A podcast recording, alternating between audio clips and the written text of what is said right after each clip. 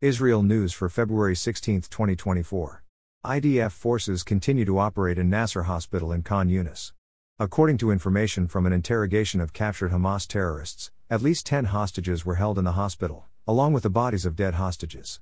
Hamas terrorists operated from the hospital. The IDF and Shin Bet eliminated Hamas terrorist Ahmed Ghul, commander of Hamas Shati Battalion, who held 19 year old IDF soldier Corporal Noa Marciano hostage before she was murdered in captivity, in Shifa Hospital, in November. A terrorist opened fire on people at a bus stop at the Mazmia junction near Gedera, killing two and wounding four. A civilian passing the scene exited his vehicle and fired at the terrorist, neutralizing him. The terrorist acted alone.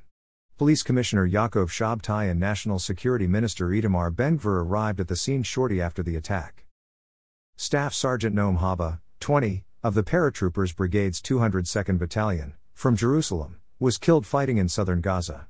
Nine other soldiers were wounded in the same battle, three seriously. At least 15 anti tank missiles and rockets were fired at Kiryat Shemona last night. No casualties were reported. The IDF continues to strike Hezbollah targets in Lebanon.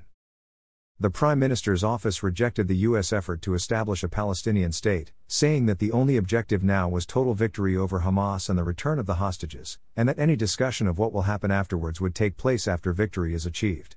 Prime Minister Netanyahu spoke by phone with President Biden yesterday.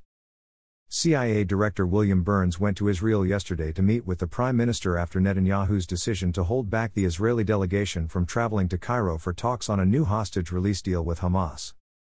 Thanks for listening to the Israel AM News Summary.